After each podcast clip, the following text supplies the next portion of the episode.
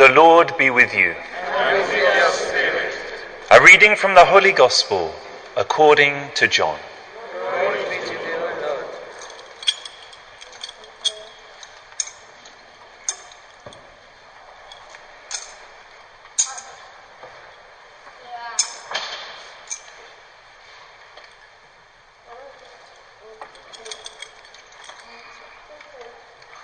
There was a wedding at Cana in Galilee.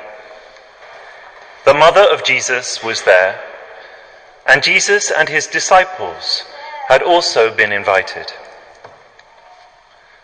When they ran out of wine, since the wine provided for the wedding was all finished, the mother of Jesus said to him, They have no wine. Jesus said, Woman, why turn to me? My hour has not come yet.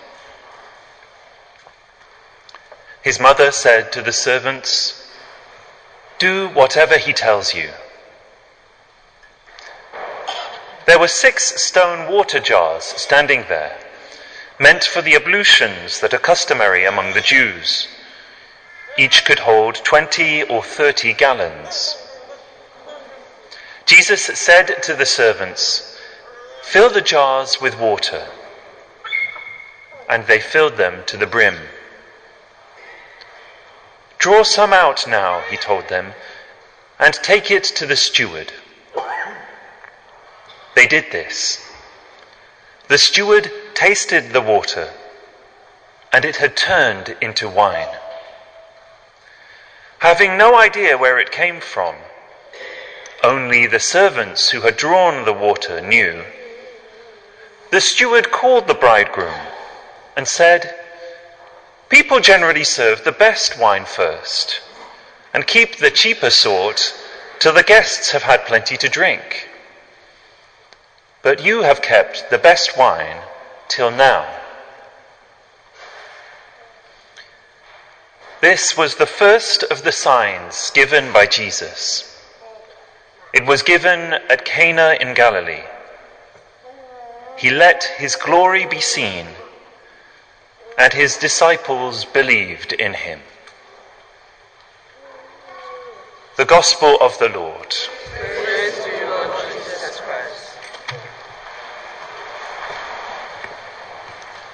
Today's Gospel tells us that, this, that the miracle that Jesus performed in Cana of turning water into wine was a sign. That's the word that John in his gospel uses for all Jesus' miracles. Signs. Lots of people want God to give them a sign. You may have asked for that in your own prayer, saying, Lord, give me a sign. But if we look at this story, God gave a sign, but most of the people at the wedding didn't realize that God was giving them a sign when they were drinking this new wine that had been delivered late. The text tells us that his disciples saw his glory. They saw the sign. But take the steward, for example. We hear a bit about the steward towards the end of the gospel. He was in the very middle of a miracle, and he doesn't seem to be aware. He tasted the wine, he noticed how remarkably good it was. He noticed how it had been served last, and he realized that that was kind of unusual. He was kind of beginning to see that there was a sign. Where does he go from here, I wonder? When he wakes up the next day and he thinks back to the wine that they drank, what does he say to himself? Does he just say, Well, it was a lucky batch. We got lucky with the wine yesterday?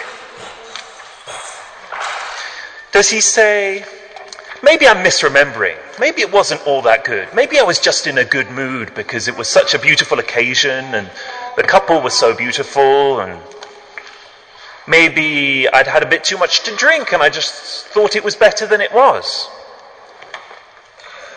There are many ways in which he could close his eyes to the sign that God had given him. We too can be surrounded by signs, little clues given by God. But we have to follow up on those clues. We have to search to see these signs. And unfortunately, we have these reflexes, these habits that allow us to shut our eyes to God's signs quite a lot of the time. But we don't have to.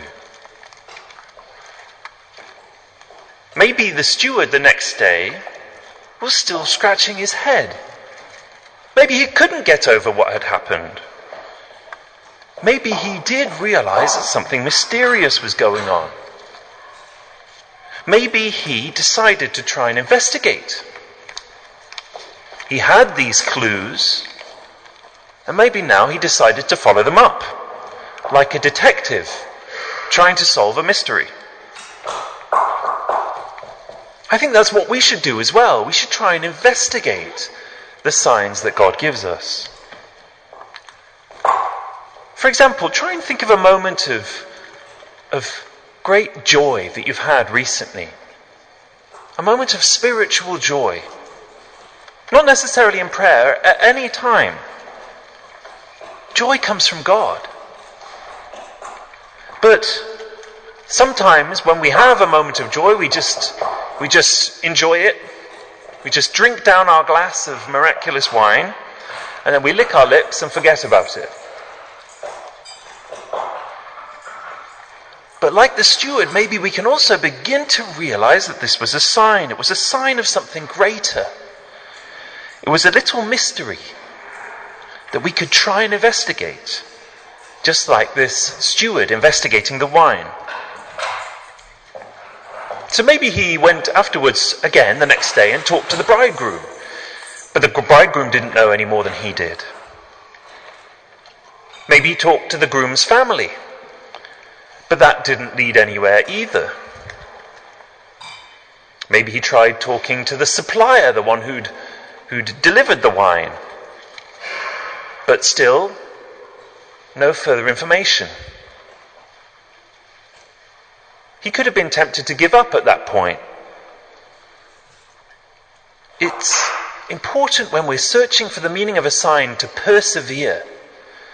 It's not because it's a sign given by God that it's immediately obvious what it means.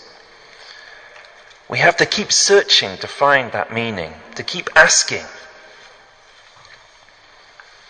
Maybe if our steward perseveres, he will have that idea. Maybe I should ask the servants. And he could go and talk to the servants. They knew more. They could help him.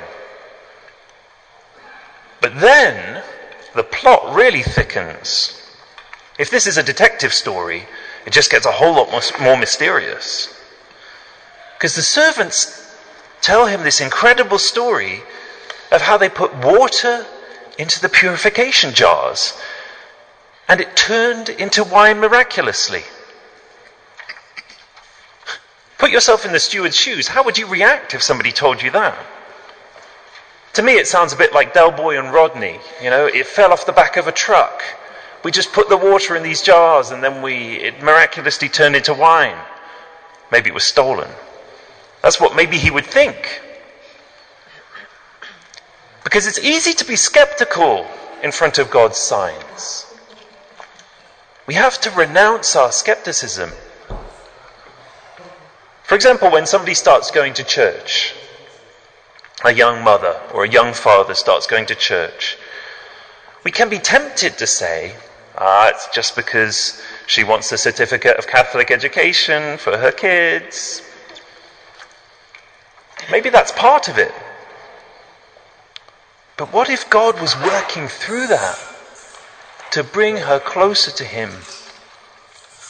If we're too skeptical, we miss the signs. It doesn't mean we have to believe everything and anything. It doesn't mean we have to be credulous. We don't have to believe naively. But it does mean keeping an open mind, having that humility to not just be skeptical straight away. If the steward did talk to the servants, it might not be easy for him to receive their testimony. Imagine a restaurant manager having to ask questions and having to believe the guy who washes the dishes. It's, it's a bit like that. When we're looking for signs, we have to overcome our prejudices. We have to keep an open mind because God speaks through the little ones. If the steward keeps on doing his detective work, then the trail will finally lead him to Jesus. Our steward will be able to, to work out that this rabbi who attended the party yesterday has got miraculous powers. That God has really intervened and performed a miracle. And that's like us when we when we realize that God's hand was at work in a situation, in this or that different situation where we were. But is the investigation over? Because if the steward really wants to get to the bottom of this mystery, he has to go deeper. What does this sign indicate? There's only one more person, short of Jesus himself, who can tell him more about this sign. It's Mary. She was the closest witness of it. What does this sign tell us? The sign doesn't just reveal Jesus' miraculous power and his authority. It does more. It points to Jesus' hour. When Mary first asks Jesus to, to perform this miracle of, turn, of providing wine, Jesus says to her, Woman, why do you turn to me? My hour has not come yet. When Jesus talks about his hour in John's Gospel, he's talking about the cross. That's where the trail of clues leads us. This delicious wedding wine at Cana is a sign of Jesus' love that he pours out at the cross. Today, I think we should ask God to teach us to see his signs. Like this steward that I've just imagined, really searching really searching to understand what He's doing in our lives, following up on the little clues that He leads us with, until more and more we see in the different events of our lives signs of the great love that He has for us, the great love that He showed us when He laid down His life at the cross. And there's one person who can particularly help us. It's Mary, our mother. She saw the signs and she believed. More than anybody else, she understood the signs that Jesus gave. She understood this immense love that God was showing us. And she wants to help us to be these detectives who see God's signs and come to believe in Him.